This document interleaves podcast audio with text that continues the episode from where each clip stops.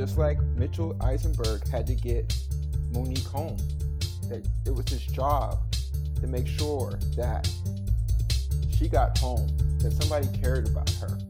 And how can you not respect that? Hello, and welcome to this month's edition of the FBI National Academy Associates Leadership APB podcast series. My name is Laura Masterton, and I'm the Director of Special Projects and Training Coordinator for the association. I would like to welcome the team from the NYPD's Break in the Case podcast Jill Bauerle, Kenzie Delane, and National Academy graduate Wally Zeins from session 152. Thank you for joining me today. I have listened to your podcast and found it to be gripping from the first episode, Baby Hope into the Woods. And it got me to wondering how did Break in the Case come about? It started when um, one of our chiefs, um, who had been the chief of Brooklyn Detectives formerly, wanted us to shed light on a case about a, a Jane Doe and he had asked Kenzie, my colleague, um, to do a video to kind of bring. It, it, was four years into the investigation; they had no leads, um, and at the time, I was taking a podcast course and looking for a subject for my project. And I asked the chief if I could just include a podcast in in that list of things we were going to provide for him, and he was all for it. And when I made the little clip, um, you know, we at the same time, we had been talking about starting a true crime podcast, mainly because we were true crime fans. But we also felt like it was an amazing tool, um, a way for us to tell our own stories from our point of view. And so we just went ahead and did it. And, um, you know, that first season was incredibly successful.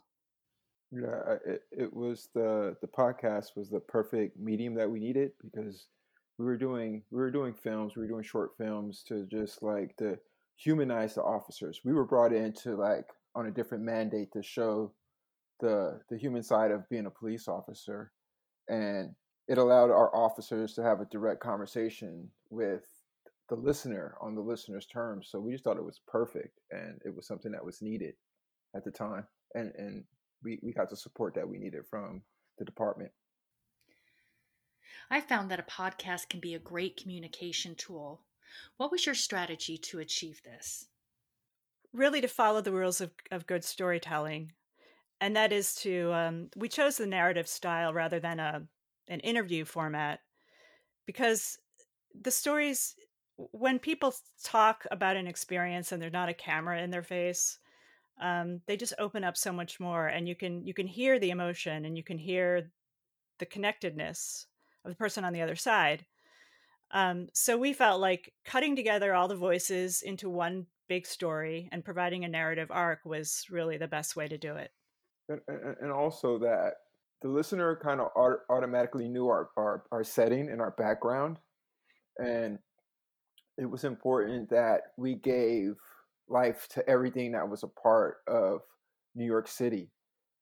And and it was great that a lot of our officers are native New Yorkers and they just gave so much life to it and they could communicate to other officers, which was important for us that other officers understood that there was a cop that had been where they had been and that, you know, what, what, what they do for a living is not just isolated, that there are shared experiences.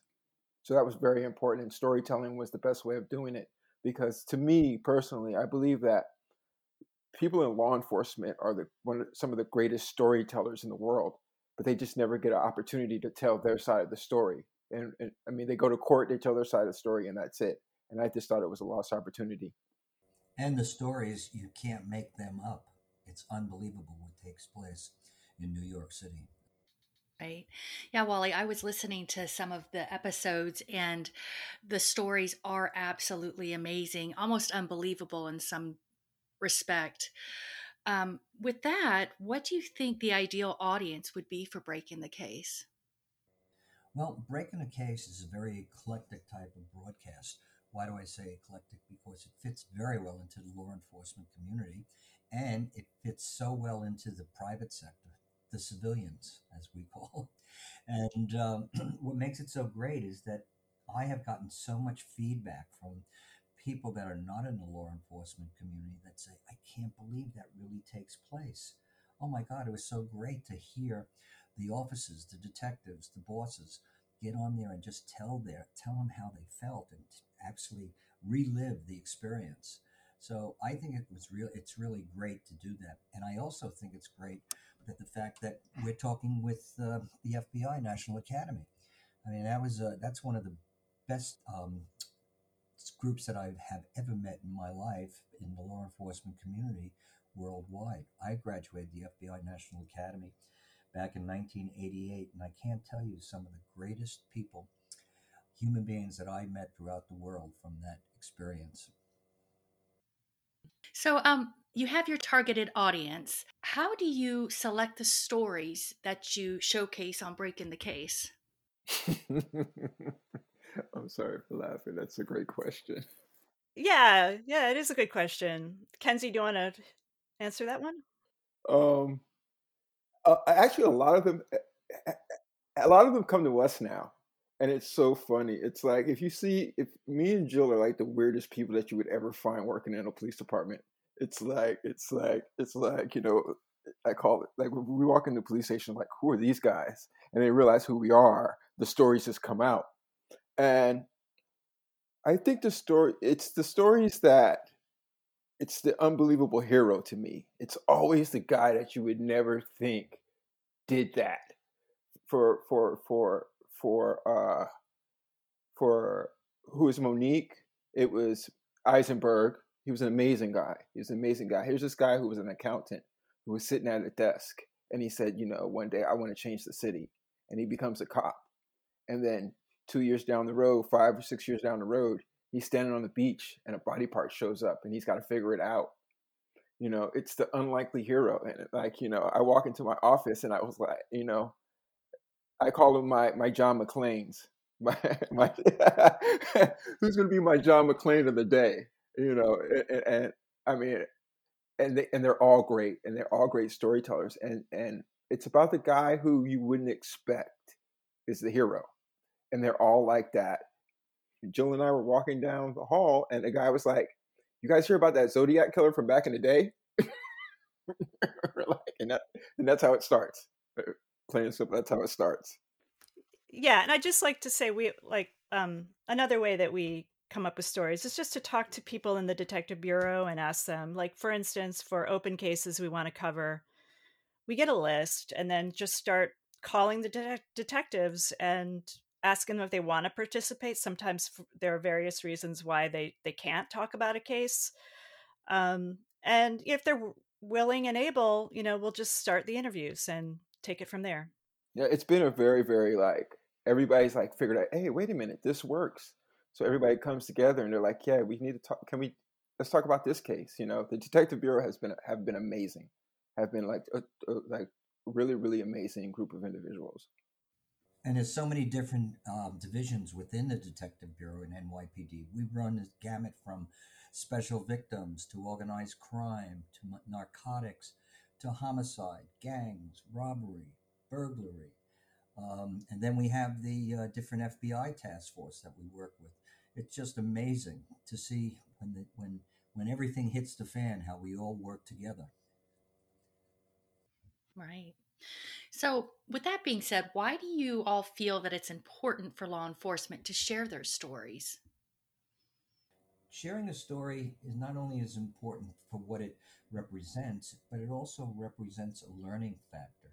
There are many different techniques that we use in law enforcement, and here, you know, crime doesn't discriminate, but topography, demographics um, do change the picture. And the way someone in North Dakota uh, would handle a crime scene would be very different the way we would handle a crime scene in uh, New York City. And I say that because um, Fargo, North Dakota, I remember uh, two crime scene uh, detectives came to New York City to see how we do our crime scene, and they rode along with me. I used to run Manhattan Detectives on midnight to eight for the borough of Manhattan. And they were amazed to see the way we operate, and I was amazed to hear the way they operate in such cold conditions there. And um, just the mere fact of listening to the different law enforcement groups, they do have different techniques that really can be used here that we and so can ours be used with theirs? I think for for me it was uh, uh so I'm African American, and for me it was for a way of my community to uh, we have a I don't think we in my community we understand that officers are human beings that we just see the uniform. And I was uh, and I'm guilty of this too. Before I got to the department I was just like these guys are just like animals to me. I I, I don't know if they, who are these people? And it was an opportunity for me to learn about these people that I have to share to society. They're protectors of our society. And I did not know that they could have empathy or they empathized or there was a sense of caring with them. And they carry this with them. They carry every single case. You know, I'm surprised. I'm, I shouldn't say that I'm surprised, but I'm amazed that they wake up every morning and just like Mitchell Mitchell Eisenberg had to get Monique home, that that, that it was his job to make sure that she got home, that somebody cared about her. And how can you not respect that?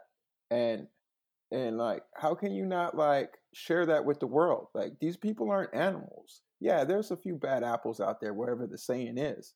But there are some good dudes and women that wear that uniform and and and they're pretty badass and they rock and and they have so many stories and i think we do do an injustice just always hearing that one side of the story, and and and, and I give props to everybody that back bracket that back Break in the Case. You did a you did a good thing, and I hope more police departments like, hey, open up the books, talk about your cops. You know, the world is listening. I'm totally surprised, and that was it for me. And it'll continue to be that way for me with breaking the case. And it's also great public relations for the cops within the law enforcement community to hear the case, to hear you know themselves come across and um, listen to it, and it also you know we have in law enforcement you have to dry clean your brain. That is, you know, you see so many bad things and you see many good things, but it's important to purge the valve, dry clean the brain, and listening to the stories gives you insight to the next thing that happens. You know, we as cops have to have choir practice, I guess, every once in a while, where we talk to other cops about cases, just like you listen to Breaking a Case. And it's really wonderful to be able to hear it on the radio and be able to, you know, give yourself a little pat on the back or laugh or cry. You know, cops are human like everyone else. Right. Well, season one and season two have been great. I'm curious, what can we expect for season three?